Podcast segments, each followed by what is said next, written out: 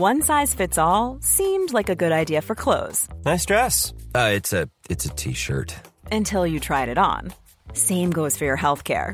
That's why United Healthcare offers a variety of flexible, budget friendly coverage for medical, vision, dental, and more. So, whether you're between jobs, coming off a parent's plan, or even missed open enrollment, you can find the plan that fits you best. Find out more about United Healthcare coverage at uh1.com. That's uh1.com.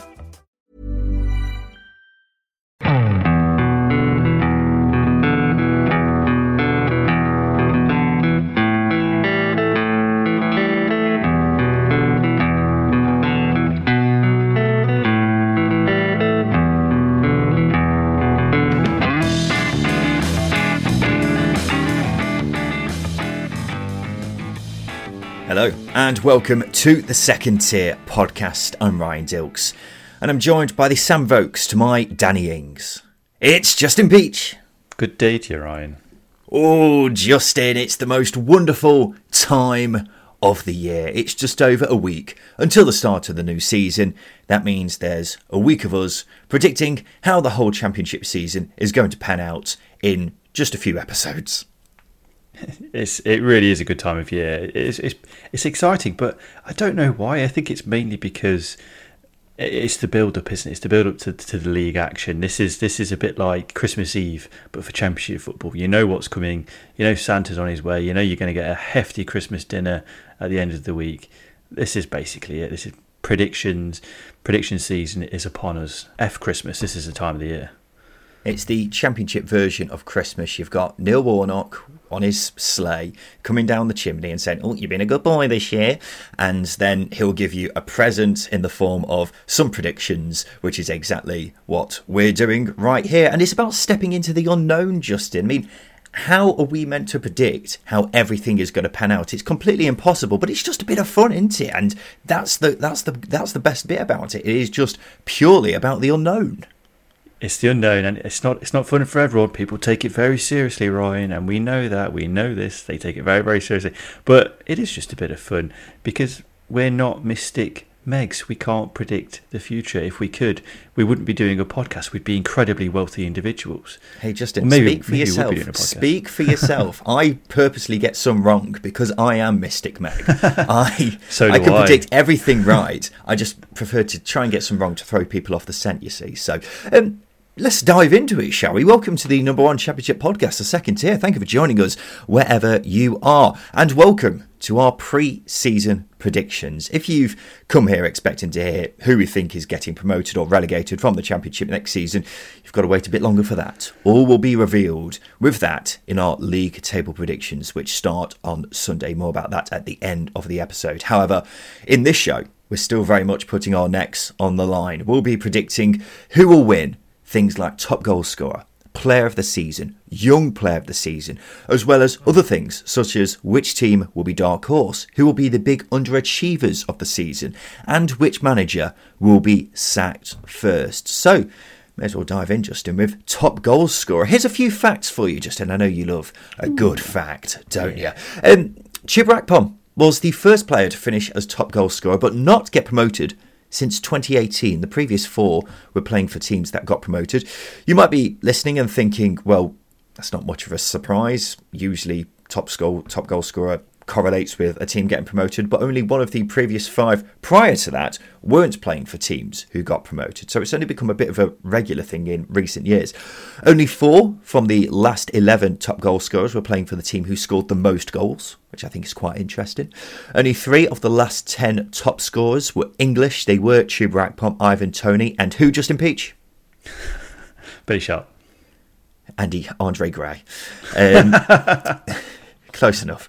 Um, three and ten seems ridiculously low, doesn't it, over the last 10 or it might be 11 seasons actually but still that, that seems a bit mad only three players have been top goal scorer more than once those are alexander mitrovic Teemu Pukki and who justin peach Billy Sharp Sylvan Ebanks Blake. Close again. I don't think Billy Sharp has actually been top no. goal scorer, which seems a bit mad.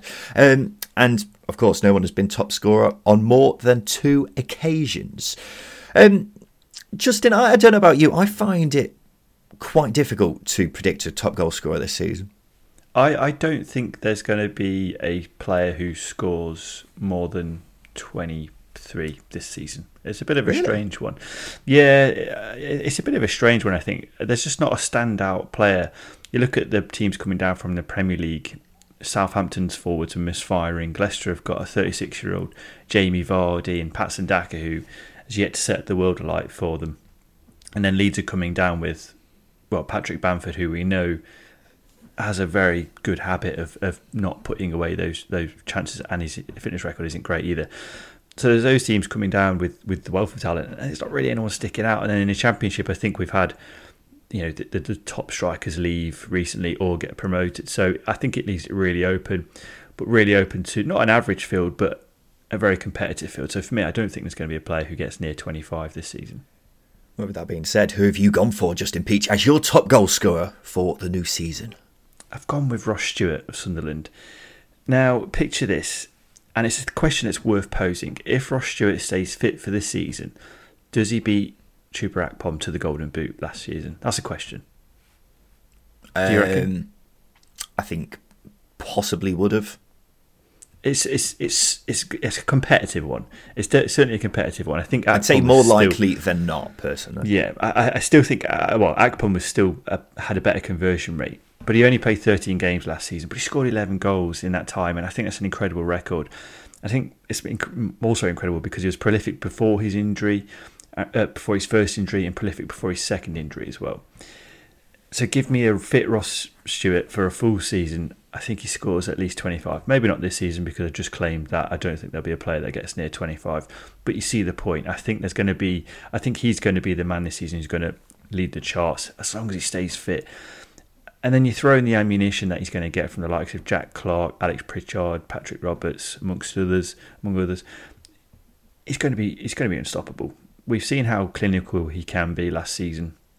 And I know he's out of contract, so if, even if he does move to a big spending championship club, I think he will still score goals. It's as simple as that. He's a, he's a goal scorer at this level. And as I mentioned, with Akpom having a better conversion rate, there's only two players ahead of him last season in terms of goal conversion. It was Nathan Tella, Nathan Tella, and Akpom. So he was the third most prolific or um, most prolific forward, or most likely to put the chances away last season. So for me, Ross Stewart, it was a difficult one. There was a lot of choices, but Ross Stewart for me was a standout. Yeah, I suppose you've got the fallback option there that even if he does leave Sunderland, it's very likely he will still be in the Championship next season, possibly at a newly relegated side because they have been linked with a move for him. So it wouldn't surprise me if he's right up there. I just could not pick him based off his fitness record. That was the big holdback for me because I did want to choose him, but I was just looking at it and thinking it's a bit of a risk. Plus, I think he's going to miss the start of the season as well. So you've got a few factors to take in there regarding mainly his fitness. Um, for me, I was looking at the past top goal scorers, and this sounds so obvious to say out loud, but supply is crucial. It's just as important as actual finishing ability, perhaps even more so. So you have to take that into account when choosing, and that's why I've gone for Nathan Tella at Southampton. Nathan Tella was excellent last season, surpassed all expectations at Burnley, finished as top goal scorer for the team who finished top of the championship, and they were, in my eyes, the best team we've ever seen at this level. And he was arguably the star of that side going forwards. It's no wonder Southampton have fought tooth and nail to keep him at the club. It's a big show of ambition as well because they could have took the money and run, but they didn't. 17 goals last season is a ridiculous tally for a guy who had only scored twice in his career previously, but the data behind it shows it was by no means a fluke. 17 goals from an XG of just over 10. Out of all the players who played at least half their team's minutes last season, Chuba Akpom is the only player who had a better shot conversion rate finishing numbers just incredible. He was just so clinical, and there's no reason why we can't see it again this season. The big thing for me with regards to picking him, though, is the supply he's going to get. No player created more chances in the Championship last season than the new signing, Ryan Manning. Southampton are spoiled for options at right back no matter who stays or goes. He could potentially have James Ward Prowse, Carlos Alcaraz, Will Smallbone in midfield, being another supply line for him. Also, Swansea had the highest expected goals from open play for any team outside of the top six last season. And Russell Martin, of course, the manager at Swansea, now at Southampton, he's got even better players at his disposal now. So Tella should get chances galore. So loads of chances, top quality finisher. He could score loads. It's, it's quite the show of faith from you to pick out a player for top goal scorer. This is a big accolade, top goal scorer, uh, uh, a player who's only well, only done it once in his career, essentially. I think my only thinking is, is is maybe that he just goes back to to being the not the Nathan Tella of old, but did he just have a golden patch of form last season? And now he was incredibly clinical, I'll give you that. And his movement was exceptional. And he's going to get a lot of those similar scenarios where the ball's being flashed across the box and he's got to be joining on the spot. He's got to be in the right place at the right time. And he showed at Burnley last season that he can do it. So I guess, yeah, it is, it is quite a shout. I maybe would have gone with more experience. But as I say, Pickens was relatively low this season. I, th- I think if, if you're looking at it from an experience perspective, then I think Tella showed more than enough last season to to show that he is a clinical goal scorer, and I'll accept that he's not a striker, but that's not really a thing anymore. Wingers, we see it in the Premier League season upon season, don't we? Wingers now, inside forwards, whatever you want to call them, are scoring goals for fun, and I think Tella is just another one of those, really. Um, we've as well as top goal scorer Justin, we've also done a dark horse for top goal scorer. I'm interested to see who you've gone with here. I've gone with Tyrese Campbell of Stoke. Uh, checking the odds, I think it was 100 to 1 or something. A pretty decent, pretty decent uh, odd. And as I say, I think that the reason why it was so low is because it's, it's such a wide selection of players available uh, this this season. No real standout uh, standout players either. Uh, but I, I, do feel if paired with the right player, he can really cause some damage. When he hit form pre his meniscus injury, I'll get that one right now. His ACL, his meniscus. Uh, he was playing in a, flu- a fluid front three uh, under Michael O'Neill alongside Stephen Fletcher, Jacob Brown, Nick Powell. So I, I, I, do think if he can be a part of a similar system, uh, he can really he can really do some damage. Do I think he'll score 20 plus this season? I, I, don't think so, but he's certainly worth a shout. He's certainly worth a shout because I think if Alex Neil gets him into those positions, goal scoring positions in and around the box, he's, he's comfortable with the ball at his feet. He's very, very clinical, or can be very clinical, very composed as well, technically gifted. Then he can do some damage. And then add in the fact that they've got um, Hoever and Josh Tymon on either flank at wing back. There's going to be plenty of su- supply in wide areas. So get it get it right in the middle in in the middle of the pitch. I think Campbell can do some damage next season. Tyrese Campbell's one of those who, on his day, is one of the best strikers in the division. He? It's just about making that on his day a regular thing. It's just not happened for him ever since he had that injury. So I'd still be a bit sceptical about that personally, but I think he's definitely worth a shout because the potential is definitely there. Speaking of which, I've gone with Liam Delap at Hull. Now, I imagine Stoke and Preston fans are probably hearing this prediction and shouting at the speaker right now something along the lines of, he's fucking shit. And you know what? I wouldn't blame them for saying that after last season because for both of them, he was. And we've been hearing so much about how exciting a striker this young lad was. And he massively underwhelmed last season for two different sides. So, why is it going to be different at Hull? Well, again, I think the service will be there for him. I'm looking at the wing backs there Cyrus Christie on the right, new signing Ruben Vinagre on the left. I'm not sure there'll be many wing back pairings better than that this season. I'm a really big fan of the Vinagre signing in particular. Both love to get forward, will be doing what they can to put chances on a plate for the forwards. And Liam Rosenior has also been massively bigging him up since he signed. He's been saying he's got freak speed and completely fits the way he wants to play with being able to run in behind. The big issue is his finishing. Four goals last season from an XG of around eight. It's not good reading. However, Rosenior has been saying he is a great finisher and even Pep Guardiola said similar. He said he's a killer, a typical British striker, an incredible finisher. I mean, this is the greatest possibly the greatest manager football has ever seen, and I don't think he'd be saying that if he wasn't a good finisher. If he was, I don't know, Conor Sammon. But I, I just get, I just get.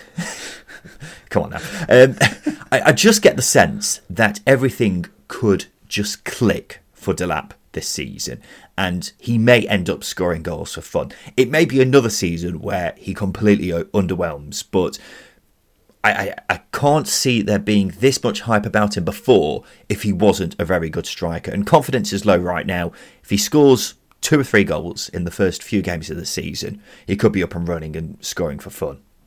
That's the key thing is, is getting on the score sheet fairly fairly early. He's still just 20 years old, which means he went out on loan last season when he was 19. It is difficult for forwards, especially when you've been in a very nice, cushy environment at Manchester City for such a long time. And let's be let's be straight, it is a very nice environment to develop in. And, and you do have to be a special player to, to really thrive and then come away. James McAtee last season struggled at times, not as much as at Sheffield United, not as much as Liam Delap like, but there was there was periods of struggle for him. Uh, so for me, I think Liam Delap just needs a, a good place where he's, he's under a, a, the guidance of a manager who can really allow him to thrive. Thought, thought Ryan Lowe would be that man. It wasn't the case, but then again, Preston didn't create too many chances in the second half of the season. Tom Cannon was was was, was thriving another young player. So yeah, it's, it's, it's certainly worth a shout. There's a lot of qualities there that Liam Delap still hasn't shown, and I think he's going to get the platform to do it. Let's move on to player of the season, Justin. More stats for you right here. In the last 18 championship seasons, only five player of the seasons weren't playing for a side which got promoted. That, of course, including last season's Chuba. You have to go all the way back to 2006 to find the last player of the season who wasn't a midfielder or a forward, and that was Justin. Oh, I was going to say Billy Sharp, but it's not a midfielder or a forward. Jesus Christ, stop guessing Billy Sharp. No, well, I mean, he's also a midfielder or a forward. Oh, sorry. It was Phil Jagielka for Sheffield United, 2006, so it was a long, long time ago. It doesn't really happen, does it? Um, who's your player of the season, Justin?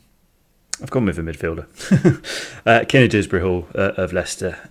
Uh, I, I, I, I like him so much. I think he's such a brilliant player you've got to think back to when he was on loan at Luton, how good he was in that in that um, in that loan spell in nine, the 1920 season, 19, 2019-20 season, and he's still quite a raw talent then, or 2021 I should say. Despite being relegated, Dewsbury Hall statistically still performed incredibly well for Leicester last season. Scored high in carrying the ball, successful dribbles, touches in opposition in the opposition area when compared to other central midfielders Defensively, he was one of the top performers as well when it came to blocks. So that shows he's capable of pressing opposition into mistakes. That's a really good skill set to have when you've got a manager there who's more than likely in the championship going to deploy a style of play where it's going to press opposition high up, regain the ball, and get back to what they were doing with the ball essentially. For me, he's got the full package for a central midfielder, especially at championship level. I think he's going to thrive. He did well in the Premier League. Obviously, could have done better with, with with Leicester, but who didn't perform poorly in periods last season in the Championship. He's certainly going to thrive. Accumulated nine goal contributions, as I mentioned, with his spell at Luton. And as that was when he was still a young, raw talent. And given the amount of times he's getting in good areas in and around the box, if he can add that clinical touch, he could easily hit double figure goals and assists if if things happen happen well for him. He's going to be playing in a, in a style of play as well that's going to create space and openings for players to penetrate opposition. That's going to allow the door to open for, for Dewsbury Hall to get into those areas and really hurt uh, really hurt other teams. So for me, I, I think it's going to be a, a, bit of a coming of age year for Dewsbury Hall, where we start to see him elevate his profile because I think he's gone under the radar quite considerably over the last couple of years. Been a key performer for Leicester and quite quite rightly in the shadow of some of those key players like Harvey Barnes and James Maddison, who have really performed statistically well in terms of goals and assists. But for me, Dewsbury Hall is going to be the key man there for Leicester next season and hopefully they're, the best player in the league. Interesting pick, Justin. I've gone for Kiernan Dewsbury Hall. um, look, Leicester have plenty of players who shouldn't be in the Championship next season, and Kiernan Dewsbury Hall is top of that list for me. He simply is a Premier League player, a mid table Premier League player, actually. Only three players featured in more games for Leicester last season. His chances created per 90 was essentially the same as James Maddison, and we all know how good a player he is and where he is now. He was one of the highest ranking midfielders in the Premier League for progressive carriers per 90. I just find it astonishing that there wasn't more interest in him. You've got a player who's just about to enter his peak years. Why wouldn't you get him in? Leicester will be laughing that they've got him though, and he will be unbelievable this season. I can just guarantee it now. He will simply be coming up against opposition players who are not as good as him on a weekly basis. The problem is for that opposition, they've also got plenty of other players to worry about as well because, as I say, Leicester have plenty of players who are above championship level. So I'm hoping we'll see him do a lot more in terms of goals and assists next season. It's only three goals and four assists over the last two seasons, but that wasn't his job before. He was just kind of part of the system. Now he will be given the ball and be expected to do something. So that's why I'm so hot on Kiernan Dewsbury Hall being player of the season next season and just being possibly one of the best players we've ever seen at this level because he's just so good. Uh, with that being said, let's move on to Young Player of the Season. Justin, I can't remember who you've had here. I think I changed it last minute, so this might come mm. as a surprise. Oh, not last minute. I may have sent it to you. I don't know. We, we don't organise ourselves. Ha. Um, I've gone with Callum. Been organised. when, when have we been organised? I've picked out Callum Doyle. Now you might think, oh, well, Leicester players, Leicester players. I I think I would have picked out Callum Doyle whether he was playing for Leicester or Birmingham or Leeds or anybody else in the Championship because Callum Doyle's ascendancy in this league is just going from strength to strength to strength. He made 39 starts last season for Coventry City, 41 appearances over over overall for a team that finished in the top six and did incredibly well defensively. I think they kept the most amount of clean sheets in the league, which I tend to prefer to rank, uh, sorry, rate a, a, defence on as opposed to a goalkeeper. Um, I think it's more important for defences to keep clean sheets than maybe goalkeepers because it shows that they're keeping opposition out. And with that in mind, Coventry relied heavily on being solid defensively. Clean sheets emphasised that. There wasn't really an emphasis on playing out from the back, but that I think that allowed his defensive qualities to really shine. So he, not only is he a solid defender, but he's also a capable ball playing defender. And that really wasn't an issue. He completed 84% of his short passes, which seems a pointless stat, but when he's going to be playing in an Enzo Maresca system where there's going to be a high demand on playing it out from the back, you've got a player there who's comfortable, smart, uh, comfortable and smart with the ball at his feet and so those numbers are just going to increase. He's a really exciting young player. He's gone from strength to strength. Maresca's probably had some involvement with him because Maresca's obviously in charge of the development squad at one point at Manchester City. So there's going to be a a familiarity with, with both both player and manager there. And as I say, I think I'd have picked Callum Doyle for no matter what team he was playing for this season. He's got such a high high ceiling, and I, and I really do think he's going to be a key performer for Leicester comfortable player, solid defensively. He's got the full package, and he's just 19. Yeah, I'm a huge Callum Doyle fan. I would have picked him myself, but I have kind of stayed away from that because he's a defender, and defenders don't tend to win Young Player of the Season or any type of awards, really. So while I do rate him extremely highly, I, think he's getting towards the stage where I may be predicting him to play for England just because of what he's achieved and how much he's done so far, despite still being a teenager. Um, I, I've stayed cleared of him and gone for someone who's a bit of a wild card, Justin. I've gone for Omari Hutchinson of Ipswich mm. Town. I am incredibly excited to watch this lad next season. He's one of those young players who you hear so much about, and now we get to see what he can actually do at a senior level.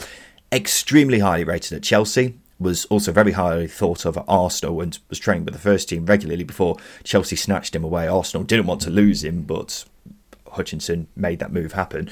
So, understandably, there was a lot of interest from across the Championship in getting him in on loan and he's chosen Ipswich Town. And I think it's a very exciting pairing. Ipswich are a club massively on the up with an incredibly talented manager who knows how to take a youngster's game to the next level. Ipswich also needed a bit more oomph in their attack, and he can be just that. So it's a move which can be perfect for Hutchinson and also Ipswich. And I can see him having a similar impact to what Amad Diallo had at Sunderland last season. Someone who you heard loads of great things about, hadn't really seen it in, you know, first team football. He just needed the platform to show it. He's got lo- lots of flair, running at defenders, an incredibly exciting player who I can guarantee will get Ipswich fans out of their seat next season. So it's time for us to see what all the hype is about. I can't say I, I know too much about Hutchinson other than there's a lot of hype around him, which is always always a good thing. Um, I know he was.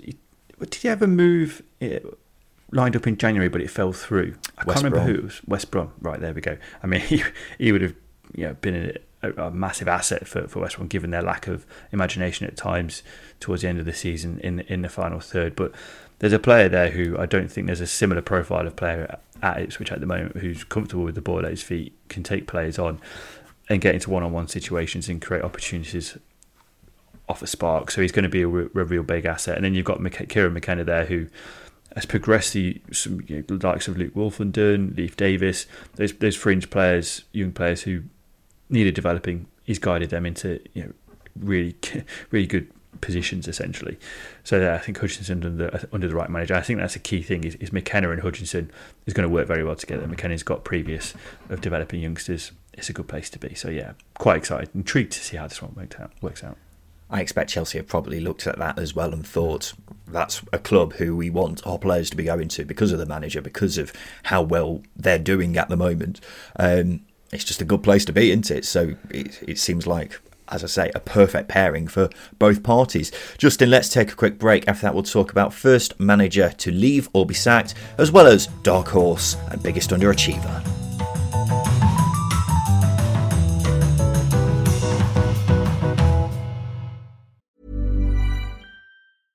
Hiring for your small business? If you're not looking for professionals on LinkedIn, you're looking in the wrong place. That's like looking for your car keys in a fish tank. LinkedIn helps you hire professionals you can't find anywhere else, even those who aren't actively searching for a new job but might be open to the perfect role. In a given month, over 70% of LinkedIn users don't even visit other leading job sites. So start looking in the right place. With LinkedIn, you can hire professionals like a professional. Post your free job on linkedin.com/people slash people today.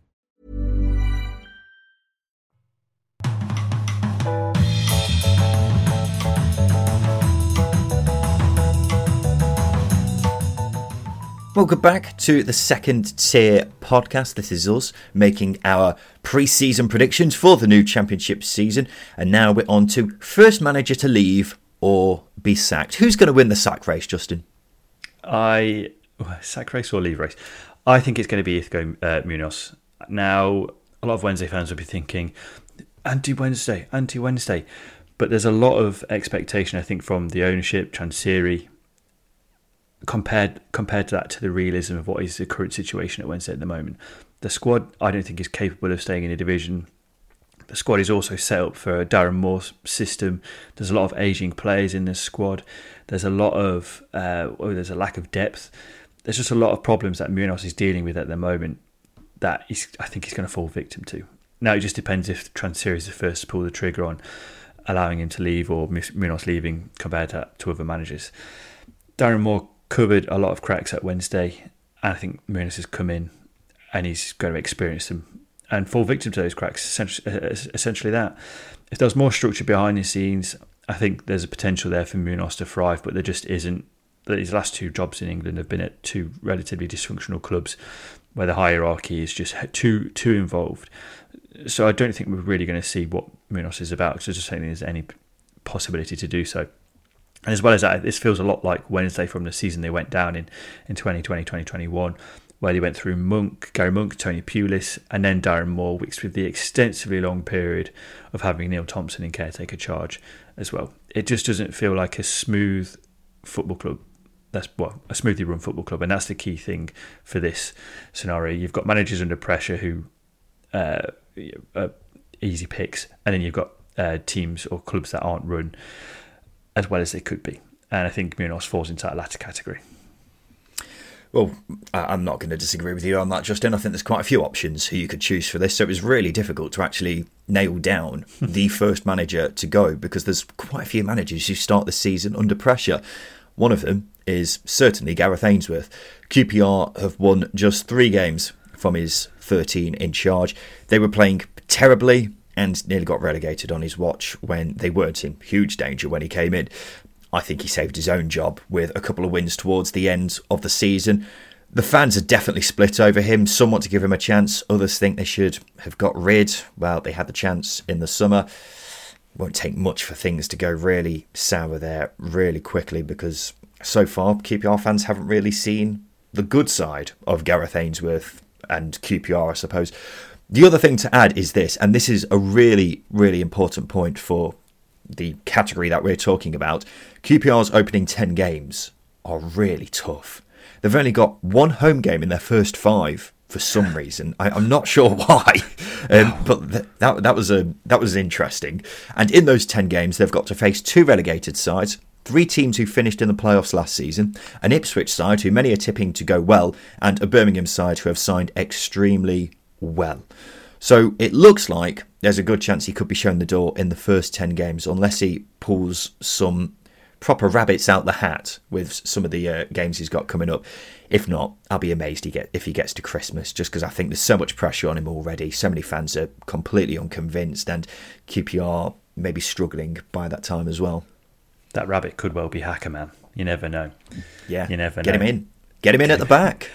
oh God, think the only point I'll make on this is the only reason why I've veered away from Gareth Ainsworth is because he's being allowed to shape the squad in his philosophy and style, which is concerning. Which is concerning, but it, it, it, gives me the idea that maybe the ownership's really committed to making this one work. But you mentioned those ten games there, and if he's not won the first six, for example, then yeah, he's, he's going to be all, all uh, under all heaps of pressure. Where I don't even think Hackerman could save them. So no, not not not ideal.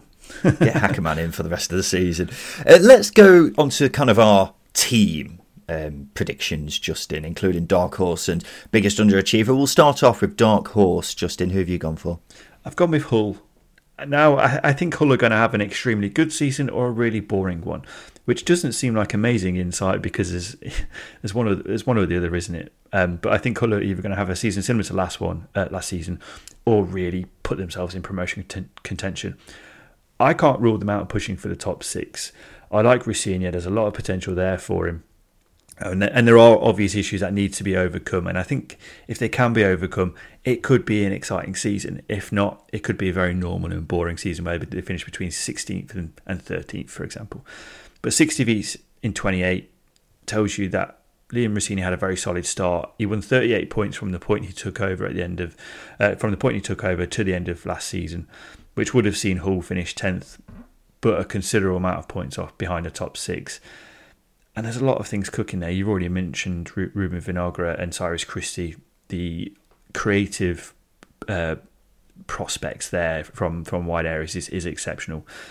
And then the presence of Liam Delap could, could really help Hull become a different beast in the final third because they did struggle, and that's one of the issues that that Rosenior needs to needs to sort out. So I'm excited but apprehensive of Hull but I would put them in this dark horse category where they I think they could they could potentially push for the top six.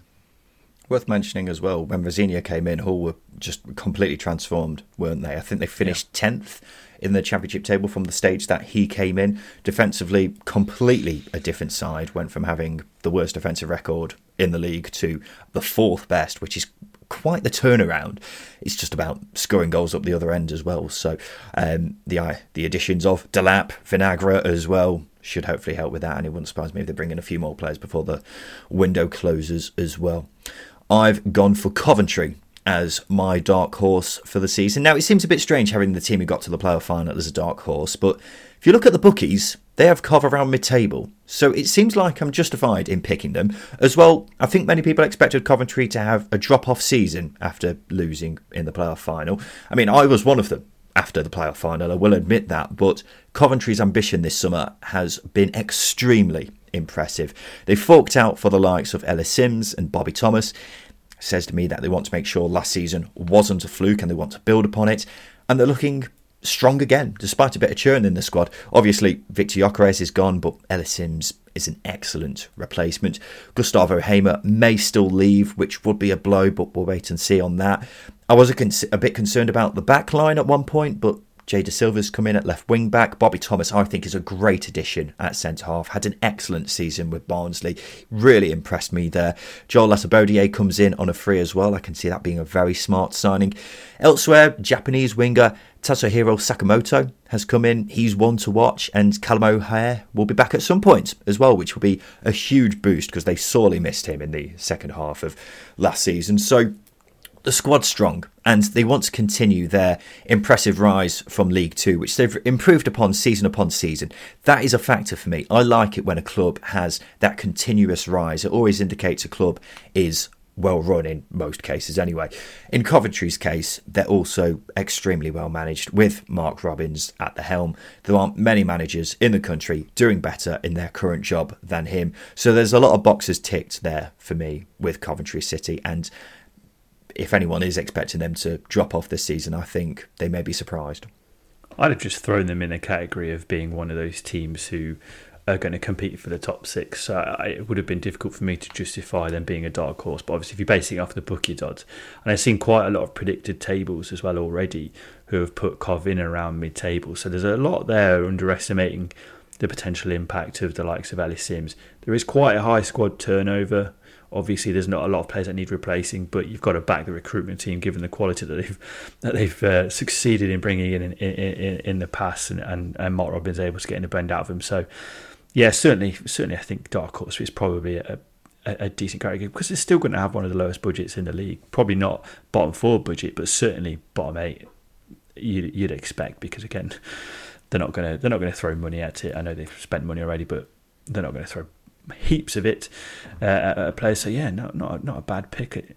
But again, Mark Robins, can you consider him a dark horse? I don't think so. Well, it, dark horse is a very subjective kind of thing. Yeah, it? Yeah, it, depends about how you interpret them already. But as you say, I, I've looked at plenty of league table predictions as well. I don't think I've seen anyone yet have Coventry in their top six. The bookies certainly don't. I think people will be surprised about Coventry once again.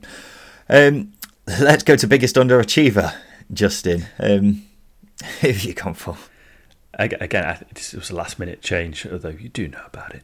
Uh, Preston, I've gone with Preston. Um, this comes after the, they flirted with the playoffs last season. So I think if you've got a team there who were finishing in around the top half, the, the following season, they're going to be looking to compete for the playoffs once again. But I don't think that's going to be the case next season.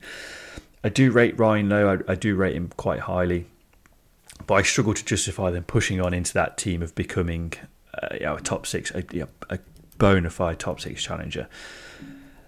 So uh, there's just a lot there that needs that Rhino needs to achieve. Their, their business so far is interesting. I like Will Keane, but he's at the wrong end of his career age wise. I like Calvin Ramsay, but he's he's a young player who's just starting out a bit like Alvaro Fernandez last season. So there's going to be some teething issues naturally. Mads Jensen is an interesting pickup. He could be the quality they need in the final third. Uh, Layton Stewart is another one who, again, he's a young player. So there's, there's a real mix of talent there, coupled with a lack of creativity at times in the league last season, despite Lowe wanting to play an attacking style of football. I just don't think things are going to. I just don't think things are going to go as well as uh, as as they want it to.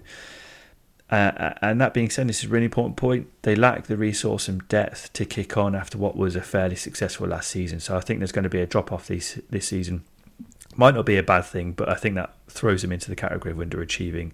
It might be a case of just taking two steps backwards to take three steps forward the following season, where they improve the squad massively this season, allow those young players to develop, and then kick on the, following season, which is not what Preston fans want to hear. But for me, just can't can't see them being anywhere near the top half this season.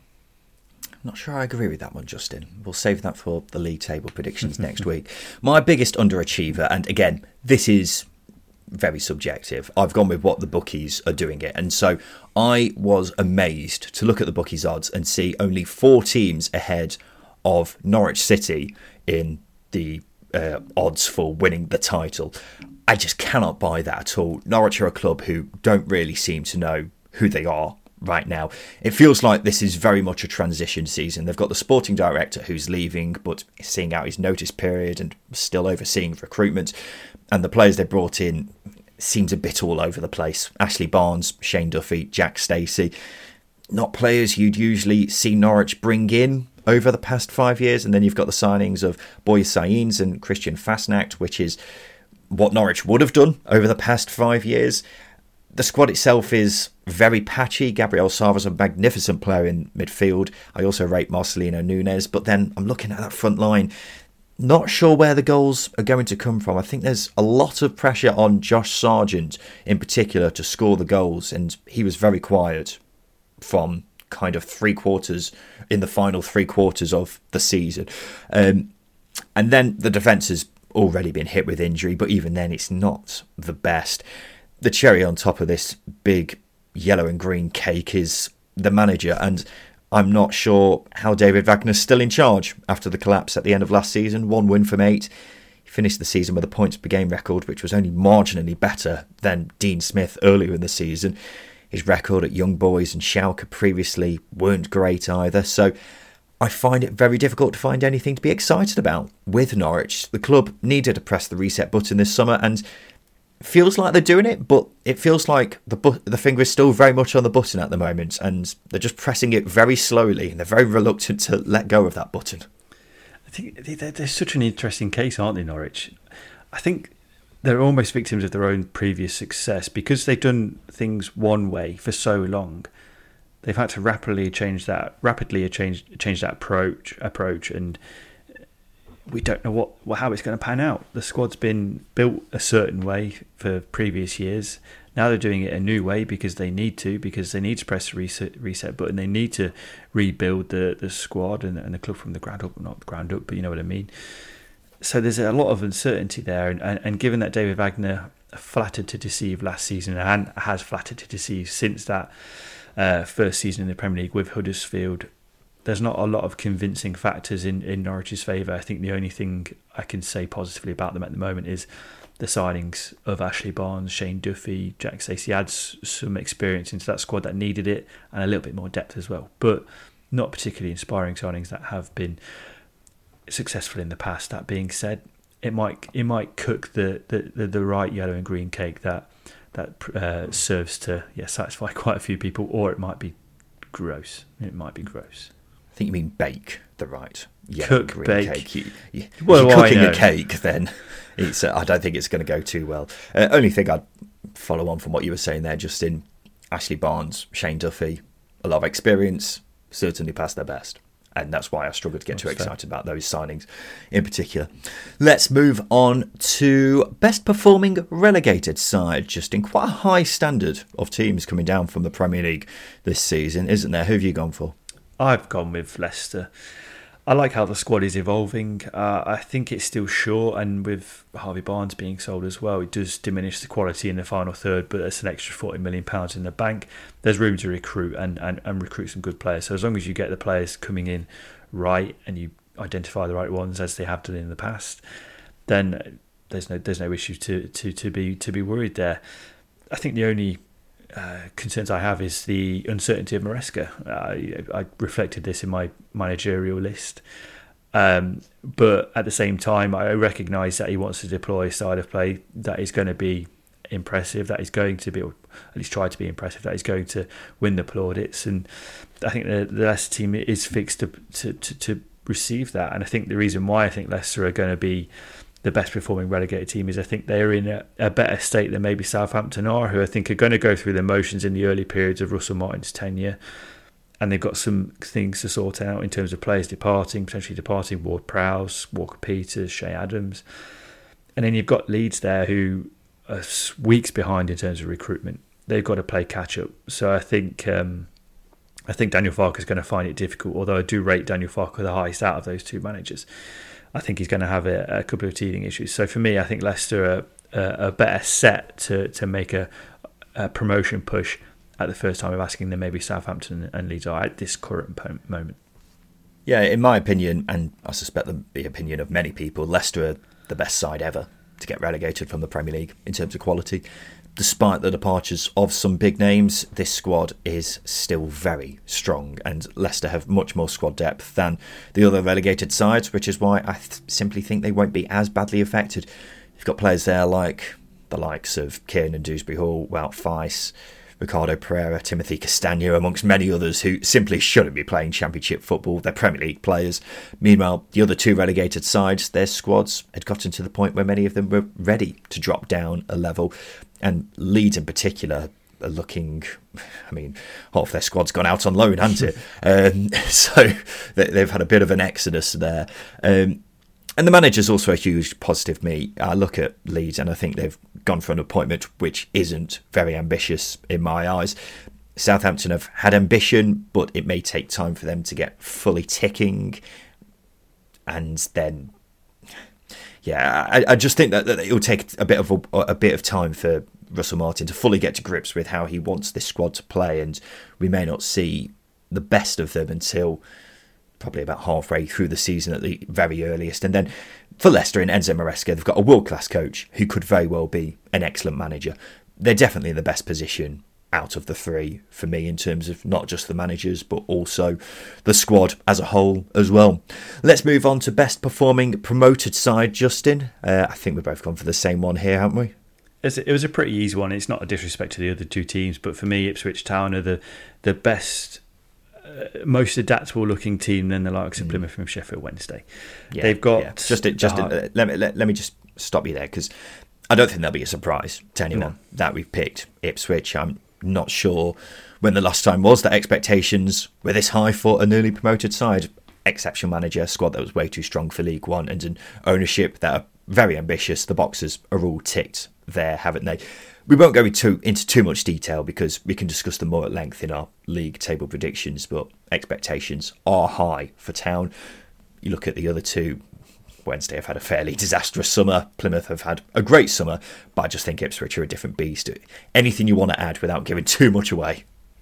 They've got lots of championship experience, and that's going to help. Walton, Morsy, Luongo, Evans, and then a lot of potential with Kieran McKenna as well. That's that's going to be a big thing. Uh, I think that it was between them and Plymouth, wasn't it? But they've got more championship experience than, than Plymouth do, and McKenna's a more adaptable coach playing wise than than Schumacher is. So they're the other two factors, and of course they've got bigger budget than both Wednesday and and Plymouth. So it was a pretty easy one. Yeah, yeah, definitely. Um, let's finish off with a bold prediction Justin. I, I, did ask you to make one, but I haven't given too much thought into mine. I, have got to say, it, it, what, what have you gone for? I, have tried to make a really bold one, so I've gone with Valérien Ismaël last season at Watford. that is Call bold. me crazy. Call me crazy. I think Watford need to commit to a manager. Recruitment has been slow for good reason. Obviously, second second term parachute payments. Uh, they they've they, they came down I think in the COVID season or just after the COVID season, so they lost a lot of money. So naturally, and there's also a lot of deadwood that needed moving on. So they, they're managing to move on that deadwood, um, and I think recruitment is going to take time to to really to really get the right quality of player in. And I think Ismaël should be allowed to the opportunity should be allowed the opportunity to uh, to really develop a squad alongside Ben Manga, the the sporting director or head of recruitment or whatever, um, to, to essentially put the uh, squad capable together, uh, capable of, of, achieving in the long term. That is, of course, if things aren't a absolute disaster. That goes without saying. But for me, my bold prediction is Ismaël last the season at Watford. Good luck, Pozzos. Stick with him. Big smiles. Come on. Have you kept track of Watford over the last 10 years now? I, yes. It's very easy, but there's there's a point where you become such a laughing stock that you there is some reflection, self reflection that maybe Do might they happen. care about that, Justin? probably they probably don't, but at the same time, I don't think I don't think fans can take it anymore. And these are all weird variables don't really matter. I just think it's it's based on if you if you want a successful squad in the long term, commit to a bloody manager, put a recruitment team in place as they have done, and allow that team to uh, recruit for that manager and have succession plans in place that aren't sort of willy nilly get this manager, get this manager. It's just a weird approach that I don't think it's caught up with them. So Ismaël, last season, I don't think it will happen. Now I'm convincing myself it won't happen now. I was going to say, look, I, I, completely agree with you. It it makes sense for Watford to just get a manager and stick with him. Maybe I don't know, someone like Rob Edwards would have been a good idea to stick with a manager and make him a long term option. But don't know. I, I, don't know what what happened to him. Um, but yeah, I, I, mean, I'm not a big fan of the Ismaël appointments, but I'd much prefer them sticking with Ismaël as opposed to getting him in for a few months and then sacking him. But I just don't think it will happen because Watford just don't learn. Um, and my bold prediction is I think the following managers will all get sacked or leave their jobs this season Jon Dahl Tomasson, Nigel Pearson, Erol Bulut, Daniel Farke, David Wagner, Gareth Ainsworth, Xisco Munoz, Alex Neil, Tony Mowbray, and Valérien Ismaël. I've mainly done this purely for my own self interest to see how many I get right come the end of the season. I'll be providing no further explanation. That's incredible. We've listed half the championship. Yep. Well, you think about it, right? At the start of the season, you may be looking at it and thinking, "Oh, that manager seems a good fit," but then, you know, halfway through the season, and you know, so many of them have gone already. I don't think we'll see ridiculous numbers of sackings like we did last season because I think it was 22 I counted of managers either being sacked or leaving. I don't think we'll see that again, but there's undoubtedly going to be a lot of sackings because that's just how a championship season works. No, you're right. Was Neil Warnock in your list? No, he wasn't. Interesting. Interesting. Yeah, I'm not counting the end of the season. Um, I'm Well, no, during I- the season. Just thinking now about it, obviously he's in charge of this transition season. He might not last the season because the owners might find somebody else to come in and, and, and take over. So that's a possibility. Maybe. there. I'm not saying those managers um, are the only managers who are going to get sacked. I just think all of Those, them those ones. will, will possibly leave The same goes weekend. on. But yeah, let, us just look back at the end of the season and see how many I get right, shall we? Um, let's finish off with a game of Scott High or Ryan Lowe, Justin. This is where I give Justin three questions and four options. All he has to do is rank them in order from highest to lowest. Take a deep breath because it's been it's been a bit of an episode, hasn't it? There's been a lot going on here, a lot of predictions made. So let's just take the pressure off us for once, Justin, and uh, throw ourselves in here. I want you to rank these players on how long they've been at their current club, from longest to shortest. Barry Bannon, Liam Cooper, Matt Grimes, Matt Phillips. I think this is quite cheeky because I think a lot of those may have moved in the same summer, so it may, it may well come down to a matter of days. It's not. It's not. I can, I can tell not? you right now, different transfer windows, all of them. Okay, interesting. So uh, Barry Bannon, Matt Grimes, Matt Phillips, and who was the other one? Liam Cooper. Liam Cooper. I think it goes Liam Cooper, Barry Bannon, Matt Phillips, Matt Grimes. You're so close. You've underestimated the length of time Matt Grimes has been at Swansea. Yeah, Goes. Liam Cooper joined Leeds in the summer of 2014. Matt Grimes joined Swansea in January 2015.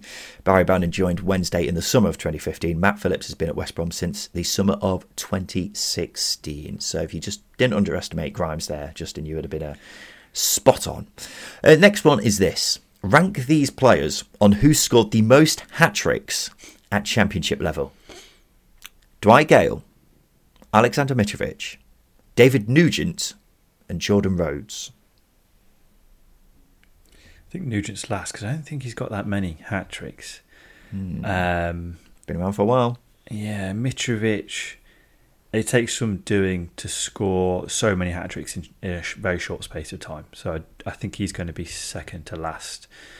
Um, who was the first one again? Sorry. Uh, Dwight Gayle. I think Dwight Gayle's top, but he falls into the same category as Mitrovic, but he- was crazy good at scoring goals. Um, and then who was second? Jordan Rhodes. Jordan Rhodes. Yeah, go on then, Jordan Rhodes, give you some credit. We've been battering you the last few weeks. Wait, so what are you going with? I've gone with Gayle, Rhodes, Mitrovic, Nugent. Oh, you're so close. You're so close. Dwight Gayle's top with five. Very good shout from you. Alexander Mitrovic was second with four. Jordan Rhodes um, third with three. And Nugent was last with two. Ah, Mitrovic surprised me. I just can't remember him scoring many hat tricks. He scored a lot of braces. He, he just- did score 40 odd goals in a season, Justin. You'd have thought there'd be a few hat tricks in there. Maybe, maybe. That's, that was a good Well, thank you. And the final one is this, and it's all about Norway for no reason whatsoever. Here's four Norwegians. Can you rank them on who's played the most championship games?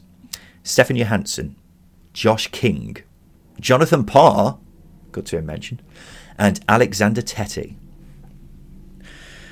Oh, I love Tettey so much. Won us 150 quid. What a man. On? Soccer AM.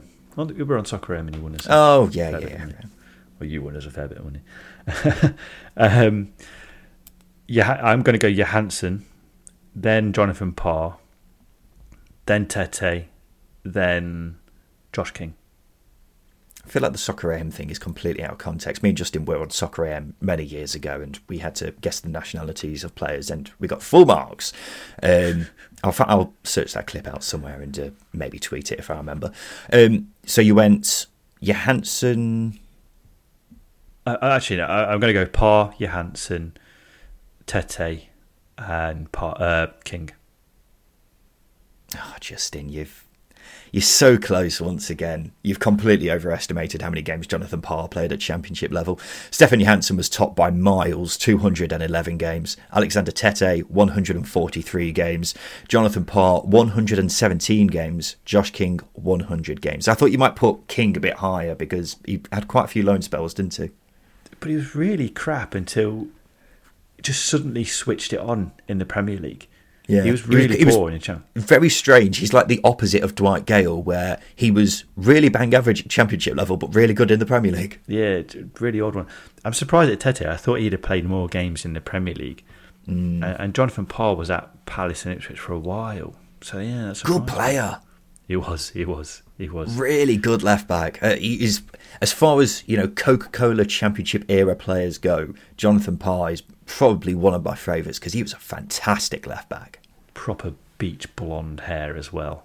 Proper did help. Proper like Norwegian looking player, incredible, incredible. Uh, he, he, just stood out, didn't he? I, I love Jonathan Parr.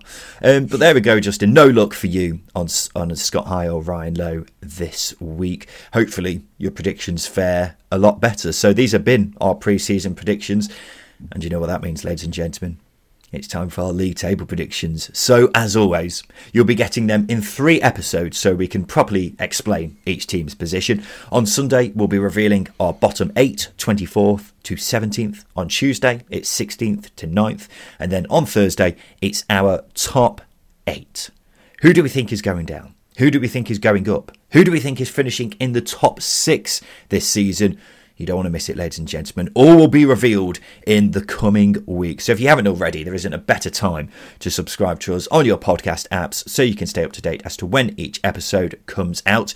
And we look forward to seeing you then. This has been the Second Tier Podcast. I've been Ryan Dilks. I've been Justin Peach. And a huge thank you for listening.